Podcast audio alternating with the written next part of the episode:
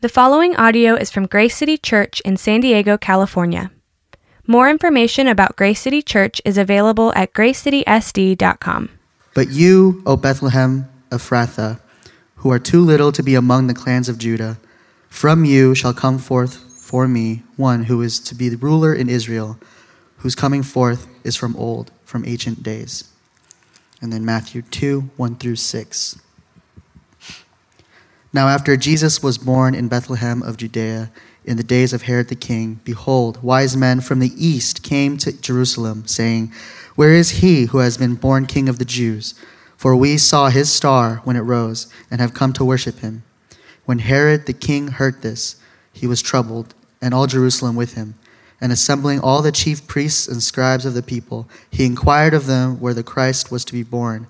They told him, In Bethlehem of Judea for so it is written by the prophet And you, O Bethlehem, in the land of Judah, are by no means least among the rulers of Judah. For from you shall come a ruler who will shepherd my people Israel. Let's pray. Dear Heavenly Father, uh, thank you for your word. Um, thank you for sending your son Jesus to come and um, live amongst people, live among us. Uh, lived the perfect life and died the death that we deserved. Uh, thank you for your gospel and your good news, um, and that we get to worship you today. I just pray as Randall uh, preaches his sermon that your word and your truth and your spirit is here uh, and present. Uh, and glory to God. In your name we pray. Amen. Amen. Thanks, Joe. All right, good morning, everyone. Um, as has been shared, uh, we are in Advent season, and Advent is this time where we get to uh, focus on the coming of Jesus. Um, if you're new this morning, I just want to welcome you. My name is Randall, uh, pastor here, and um, thank you for, for being here this morning. You know, for as we think about um, Advent, I love this time of the year. Uh, for some of you, you know, you think about uh, Thanksgiving and coming into this season now of, of Advent. Um, I just love it. Do you guys love this time of the year? Uh, yeah, it's it's just a wonderful, great time. Um, but it's it's it's easily uh, a time where we can get distracted it's easily a time where, where the focus can, can be taken um, off of, of Jesus and, and onto other things. And so, as we go through this series, um, my hope is that we will be able to see Jesus more clearly. That we will be able to see that Jesus uh, truly is um, in his first coming, that the importance of that, uh, but he's coming again. And just the hope of the second coming of Christ. See, that's the anticipation. It's not just this anticipation of nostalgic feelings, but it's an anticipation uh, that Jesus uh, is who he says he is. And so today our text is from uh, Micah 5 2. We're really going to drill down on that text, but I want us to, to read that Matthew passage because it, it helps us to see that Jesus is the fulfillment uh, of Micah 5 2. And so here's my goal over the next month uh, we're going to be looking at some Old Testament scriptures, uh, but we're going to be seeing how Jesus is the fulfillment of that in the New Testament. Okay, so it all comes together. And, and, and here's my prayer um, that as we open these texts, that we will see that, that Jesus truly is who he says he is. That Jesus truly is who he says he is. See, that's the most important thing that we can walk away with as we come into this Advent season. So that's my hope, that's my prayer uh, as we go through the text together. Uh, now, one Old Testament scholar, Graeme Goldsworthy, wrote this. He says, We do not start at Genesis 1 and work our way forward until we discover where it is all leading.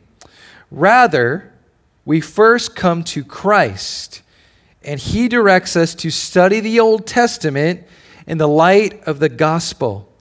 The gospel will interpret the Old Testament by showing us its goal and meaning. And so, you and I, friends, we have something that when we read Micah, Micah didn't have. Today, we know about who Jesus is and what he's done in a way that Micah, the prophet, didn't have. And so today we can come looking at Jesus and now looking back in the Old Testament and start to piece this all together. And so that's what we're going to be doing today. And so the message for today is this seeing Jesus in the silence. Seeing Jesus in the silence. Now, in our culture, the word silence has become almost this negative word. The words awkward and uncomfortable are usually associated with silence. See, we don't know what to do with silence. Not too long ago, I, I was on a prayer retreat with different ministry leaders, pastors that were there, and we were just there, and there was a lot of silence. And one pastor said, I don't feel comfortable with all this silence. See, even a person that studies God's word, that's in ministry, and is just so inundated and, and filled with busyness, noise. You see, noise is a constant in our culture. A ringtone, a TV in the background, our earbuds in. Silence has become a neglected area of our lives. But research has shown that we need silence. One uh, Huffington Post article called Why Silence is Good for the Brain gave four scientifically proven reasons. They said silence can relieve stress and tension, silence replenishes our mental resources, in silence, we can tap into contemplative thinking. Uh, getting quiet can regenerate brain cells. Um, in a 2015 movie, In Pursuit of Silence, Dr. Helen Lee says this. She says, Silence returns us to what is real. You might feel out of control because when silence circulates, it, it makes you uh, that much more aware that you're not in control. So, it puts people against a wall and says, This is you, and you're human, and you're existing right now, and this is your reality. Do you like it? And often people say, no. So they don't want to know that their moment is uncomfortable. See, in the silence, we start to see who we really are. See, in history, we find that before Jesus entered the world, God was intentionally silent for 400 years. It's called the intertestamental period. And in those 400 years, we see that spiritually, we needed it. Because it was in the silence that all of history leaned to the edge of their seat, waiting for what was next. And after 400 years, God broke through the silence with the cries of a baby. See, God did the unthinkable. God became man. Emmanuel. God with us. See, as we think about the greatness of what God has done, we remember that it was breaking through a silence within history. Joseph Mohr, in his song Silent Night, says this Silent night, holy night. Shepherds quake at the sight. Glories stream from heaven afar. Heavenly hosts sing Alleluia. Christ the Savior is born. Christ the Savior is born. See, who did God come to to break the silence? He came to the weak. He came to the vulnerable. He came to shepherds who, in Jesus' day, were overlooked. These weren't the articulate. These weren't the ones that were in palaces. These weren't, these weren't the ones that were on the inside. But God came to them and broke the silence and says, I'm coming to you. Shepherds quake at the sight.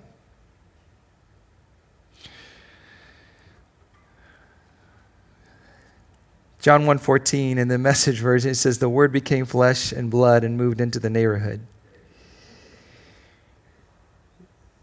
You know, you think about the word became flesh and blood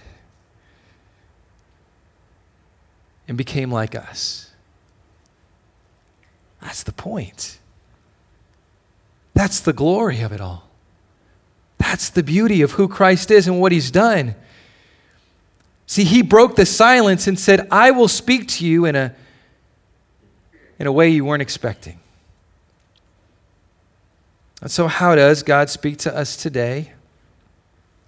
Well, our text that we're going to study today helps us understand. As we break it down, the text is Micah 5 2 that we're going to really break down and look at. And here's some background Micah was written 700 years before Jesus' arrival. And this text tells us specifically how God chose to break the silence. So, how did he do it? Well, God chose to speak to us in three ways. He spoke, number one, to the insignificant, number two, through the powerless, number three, for the helpless. To the insignificant, through the powerless, for the helpless or the hopeless. And so the first one is this to the insignificant. But you, O Bethlehem, Ephrathah, who are too little to be among the clans of Judah. And so let's look at this together. So, first, he speaks to the insignificant. To the insignificant. You can see it right there. Who are too little to be among the clans of Judah. There's this thing I see now in sports where basically these athletes say, This, you're too little. You can't guard me. You need to leave. You need to get out of here. You're just too little. As we read this text, we need to see that Bethlehem, too little. There's nothing that can come that's significant from you. But you, O Bethlehem of Ephrathah, who are too little to be among clans of Judah, that's who God speaks to. Why? Because God cares for the lowly, the overlooked, the outcast. And listen to this His power is best displayed through the broken and the weak. His power is best displayed through the broken and the weak. See, Bethlehem is being told, I'm going to do something through you that you can take no credit for. You won't be able to take credit for this. As much as you want to, you won't be able to take credit for this. I'm going to work through you. See, what do we learn about God? Well, we learn that God is not like us. God is not like us. Isaiah 55 8 says, For my thoughts are not your thoughts, neither are your ways my ways, declares the Lord. See, God is completely different than how we naturally think. And let's face it, how do we think? Well, recently I've been watching this uh, show with my kids called Mighty Ducks Game Changers. And if you ever seen the old Mighty Ducks, it's based on, you know, this hockey team, ragtag, like thrown together team that ends up winning everything. You're like, that's not real. Well, basically, they made a new generation of Mighty Ducks. And I've been watching it with my kids, and, and it's been a fun show to watch. But there's this one scene where me and my kids are looking at each other like, no way, because basically, this ragtag group comes together and is at this summer camp, and it's all the elite athletes, and there's this draft board. And so now the draft is happening, and the coach of the, the Ducks has first pick. She basically worked her way up to get first pick. And she gets up there and she, she makes her pick, and she says, I want Nick. Now, Nick was literally the last guy on the board. Last guy on the board. I want Nick. Everybody's like, what? And then she goes down and she basically picks like all of the people that were at the very bottom of the leaderboard. And our kids are looking at each other like, all right, here it comes. And now we're back basically at the end of the season, like, and they start winning all these games. And You're like, that's not real. It didn't happen. No way. That, okay, yeah, we get it. Like they're working together as a team. They like each other now. It just doesn't work like that. But that's what God is doing here. And it's not fantasy. It's not some, some story that's being thrown in, in front of you and saying, Watch this, and isn't that a nice story? No, God is picking the last pick first. See, before he does anything, he wants us to know that he's flipping everything upside down. And that is who God is. See, if you feel like you're down here, I want you to know that that's where Jesus says, I'm going to meet you. And if you feel like you're up here, he's saying, You want to meet who you want to meet me? You want to know who I am? You got to come down here. Because you're actually here too. All of us are here. God came for us in that way. See, he calls out to the lowly, the outcast, the hurting, the weak. He calls out to anyone that would listen. There's this parable that J- Jesus tells in the book of Luke, Luke 14. And it's this message. I, I just want to encourage you to go read it.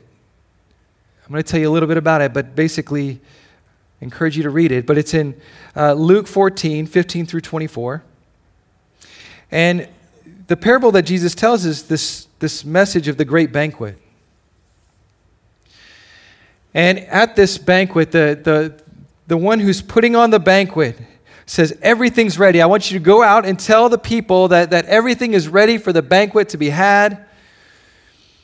And so he goes and tells all those that are invited, and they basically make all these excuses about why they can't come. And here's what the head of the banquet says He says, Go out quickly into the streets and alleys of the town and bring in the poor, the crippled, the blind, and the lame. Bring them in. See, to understand the kingdom of God, we have to understand that that's who we are.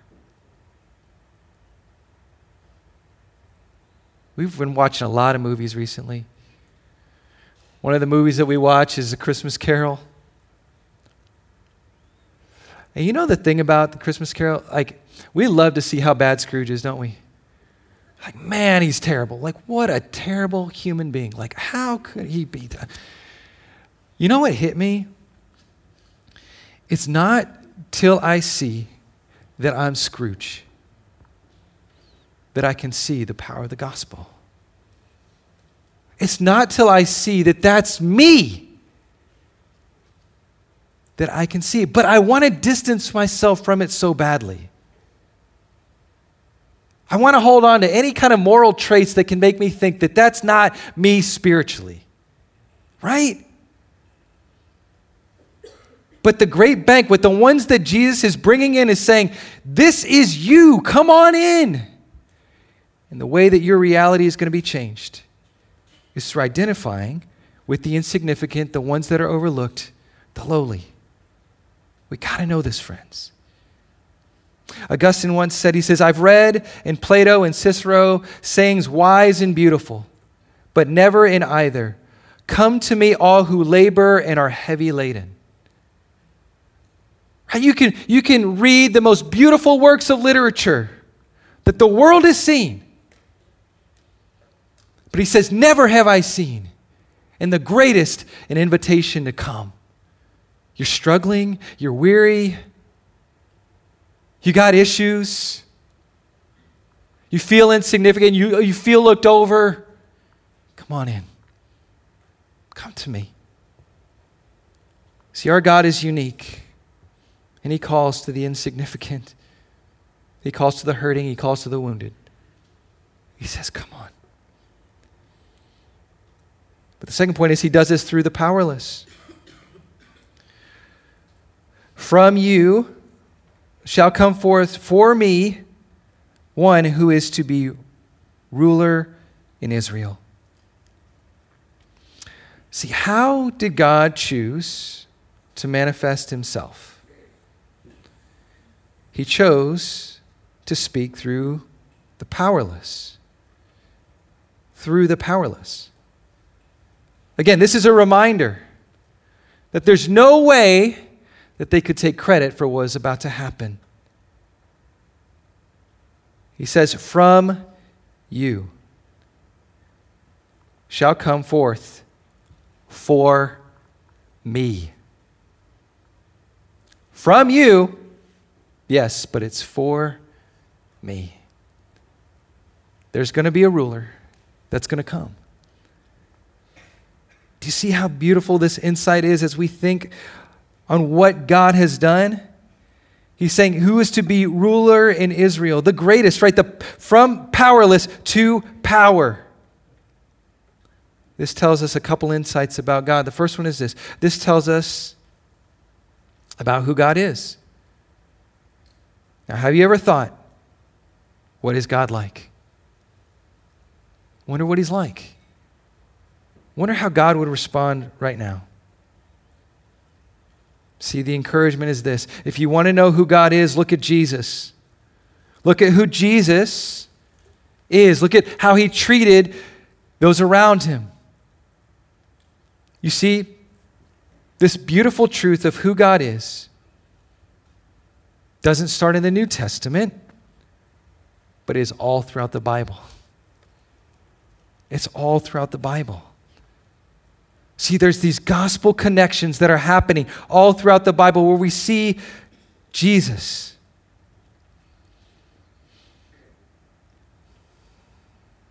If you think about Bethlehem, many in the, the Old Testament, many of the, the times as we, they're reading, Micah would think of who? David. Right, David. But the connection is not David, is that there would be a greater David that would be born in Bethlehem. As we fast forward, see, David is just a picture of the better that is coming. David Murray, in his book Jesus on Every Page, said, God has never manifested himself to men in any other way than through the Son. That is his his soul, wisdom, light, and truth. From this fountain, Adam, Noah, Abraham, Isaac, Jacob, and others drank all that they had of heavenly teaching. From the same fountain, all the prophets have also drawn every heavenly oracle that they have given forth. What's he, what's he saying here? It's this that God as we look at the person and work of Jesus, is fully embodied in him. See, God loves to confound us by, by speaking through the powerless and weak things of the world. He astounds us with his beauty through a lowly manger. Don't you see that this is the message of the gospel? 1 Corinthians 1 26 through 29 says this For consider your calling, brothers. Not many of you were wise according to worldly standards. Not many were powerful. Not many were of noble birth. But God chose what is foolish in the world to shame the wise. God chose what is weak in the world to shame the strong. God chose what is low and despised in the world, even things that are not, to bring to nothing things that are, so that no human being might boast in the presence of God. As we look at Bethlehem, there's nothing that they could boast from because they have been chosen here. And so his coming was in the most unlikely way through the powerless. Remember this God chose to speak through a baby in a barn, not a king in a castle.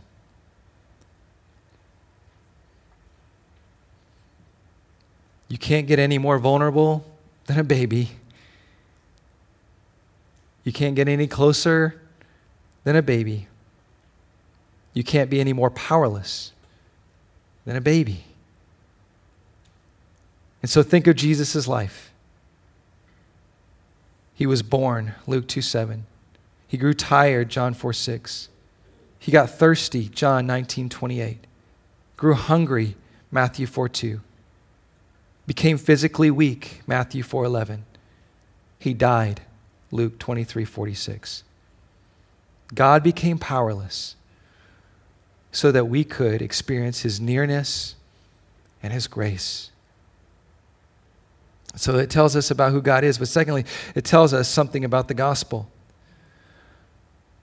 See, ultimately, God is not the man upstairs saying, Get your act together, come on up here. Can't you fix your life and come to me? No, He's the God who, who came to the brokenness of the world to be with us in our most embarrassing, darkest moments. He says, I'll come to you there. The thing that we're most ashamed of, I'll meet you in that place. See, the gospel reminds us that the only way we can approach this kind of God is through admitting weakness, our failures, approaching Him humbly not with a resume saying, here's all the things that I've done. See, that's the message of the gospel. It's that in that place, in our weakest, most embarrassing place, God says, I'll meet you there. See, I think about this season, I think about how many people are walking around, maybe on the outside happy, maybe nostalgic but internally riddled with fear, riddled with anxiety, riddled with worry. They're continually, it's, it's this, this challenge of, okay, can God meet me in the maxed out credit card? Can God meet me when I feel like my life is falling apart? Can God meet me where I feel like I haven't worked hard enough to provide what I feel like I need? And this season is telling me that I need to provide? Can He meet me there? Whatever it is.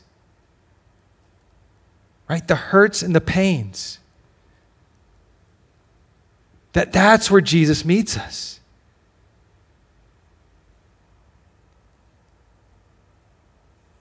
That's where He wants to heal us.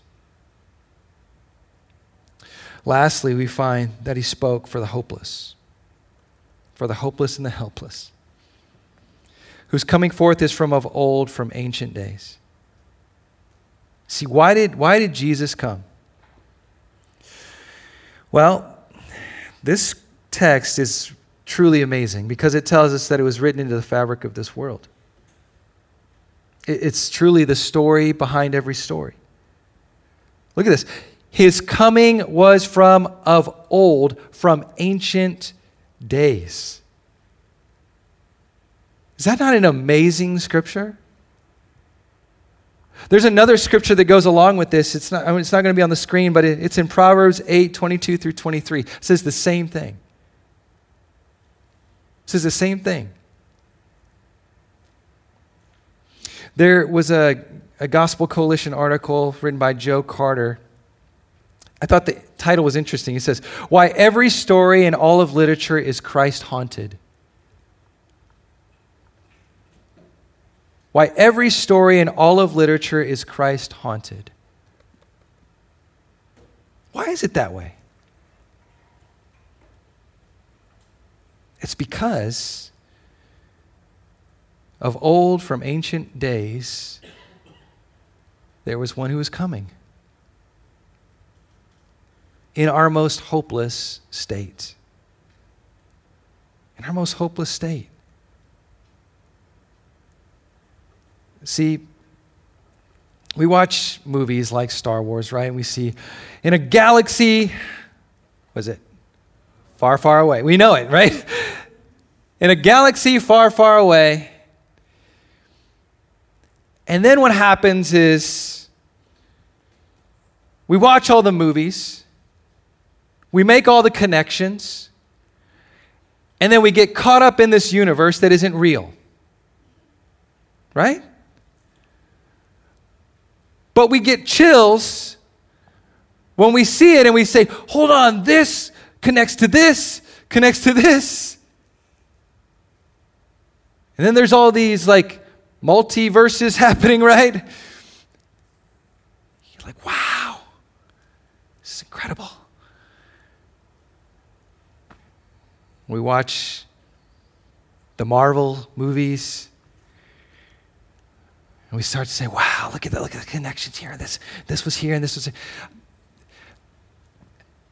I watched that last Spider Man. I'm like, oh my goodness. There's so much redemption in this. You know, like, wow, look at all these connections happening. Oh, here.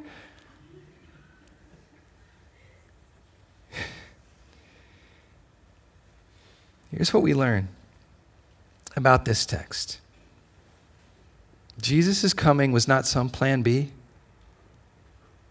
it was the plan all along. And that there was a story that was greater than any story that's unfolding right before our eyes.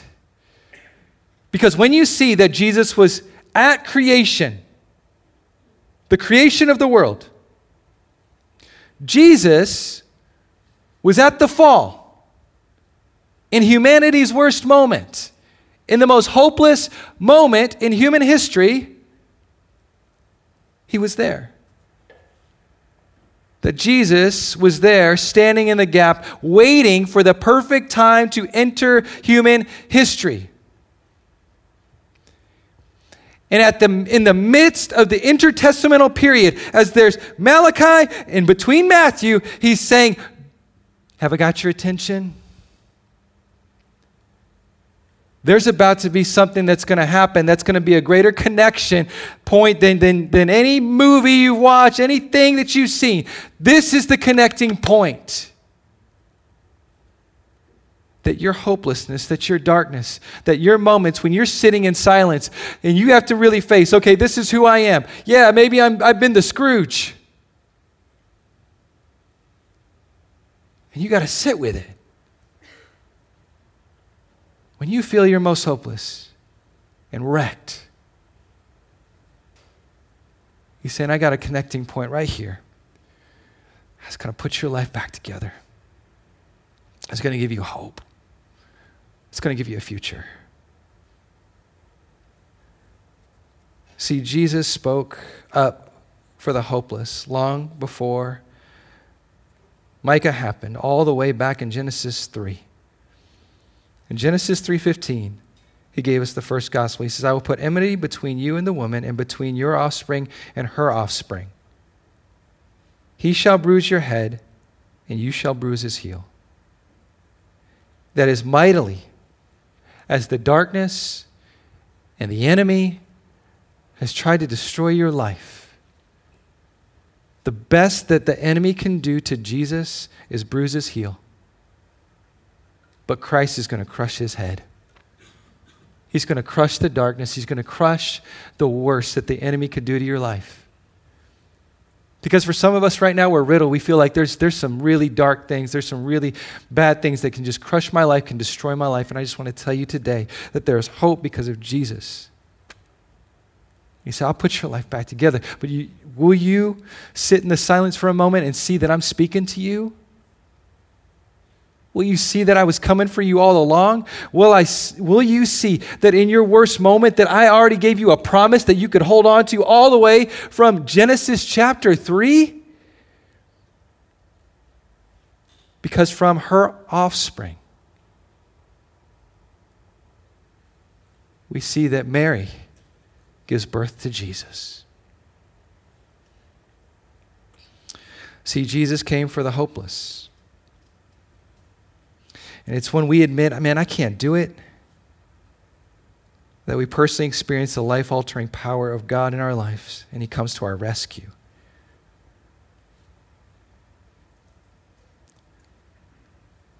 I love this again. In John 1, it says, We saw the glory with our own eyes, the one of a kind glory, like Father, like Son, generous inside and out, true from start to finish. That's who Jesus is. And he came for the hopeless. And so, just some takeaways as we wrap up here. The first one is this God's closer than you think. God's closer than you think. See, silence does not equal absence. You get that? Like, silence does not equal absence.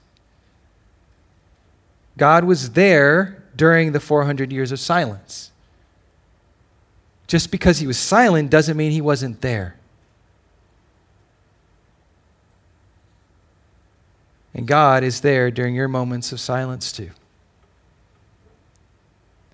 Of my silence and my weakness. He's there.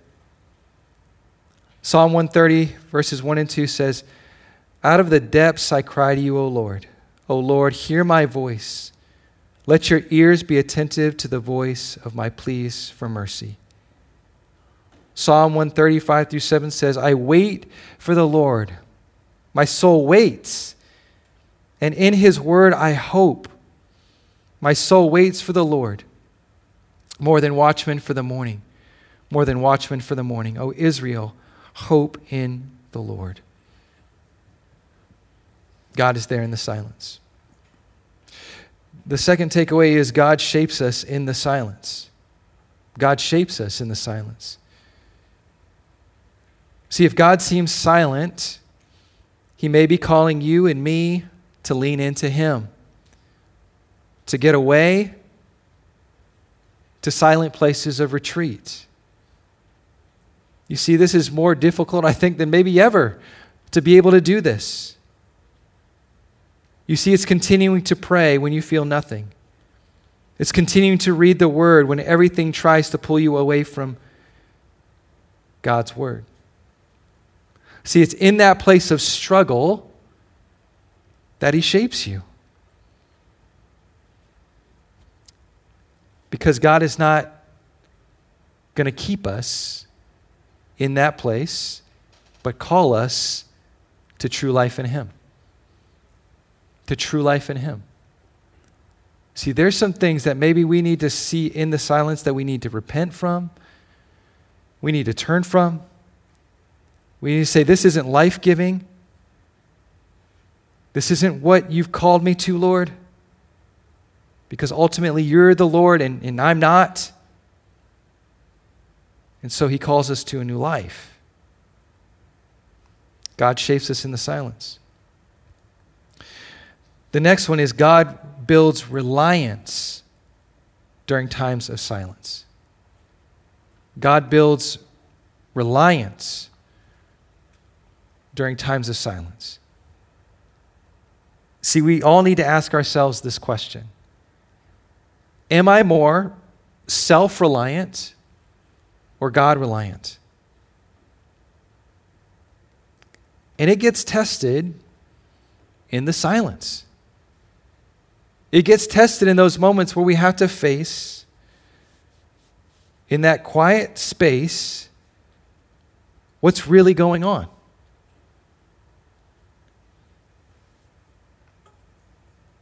I remember I was going through this season about nine months, a year ago, where I was like reading and, and praying, and I just was like, God, what are you trying to say? And I was struggling. Struggling. And what I was realizing was that there are parts of my life where I'm really scared to trust God. I was really scared to rely on Him. And I had to face some things to really get through this. But it was, it was, it was, He was calling me into a deeper relationship with Him. But for some of us today, we're like, man, that, that's scary because I, I, like, I like my distance. I, I kind of like, you know, Jesus over there. I'm over here. I'm kind of doing my own thing. But lordship doesn't work that way. Right? Like if we think about Mary, that did not work that way in Mary's life. But it was full surrender. It was full surrender. And so that's what God is calling us to as well. And He will build that reliance in times where it feels like He's silent. He's still speaking. Last is this God speaks through our weakness. Gregory Floyd, in A Grief Unveiled, says this. He says, This is what is compelling about the cross it's two aspects of suffering and glory. Christ suffered in the extreme for us. And by his suffering, he assured that two things will happen to our suffering. First, it will have meaning when linked through prayer to the cross. Second, it will be over. A better day is coming. New heavens and new earth, new bodies, unbent, unbroken, unstained by tears. This is our hope. We are not meant for death and sorrow, but for life and joy. Do you see that God can take the most hopeless situations and bring hope because of Christ? But God will speak to us through our weakness and bring us to that place where we see that at the cross, what looked like weakness was strength. See, how do I and how do you know that God is with us in the silence? Well, yes, we see that Jesus broke through the silence. God didn't send us uh, just another prophet, but He sent us Himself. He spoke to us directly. And he spoke to us through the greatest act of love the world has ever seen the cross. See, God the Father agonizingly left his Son in silence as he cried for help. Psalm 22 1 says this My God, my God, why have you forsaken me? Matthew 27 46 says, Jesus on the cross, My God, my God, why have you forsaken me? Why did he do it? He knew why he did it. It was for us. See, Jesus endured the ultimate silence so that you and I can be heard when we cry out in our silence. And Christ hears us through it all. He hears us through it all. So he's with us today. Will you turn to him? Let's pray. Jesus, help us to see you in the silence. Help us to see that you came to the insignificant, to the powerless, to the hopeless. And in that was the most significant, powerful, hopeful act of love that this world has ever seen. Help us to see you, Jesus for who you are and what you've done. We pray this in Christ's name. Amen. Thank you for listening to this resource from Grace City Church. If you found this helpful, feel free to share it and enjoy more resources at gracecitysd.com. Grace City Church exists to equip people with the gospel for everyday life.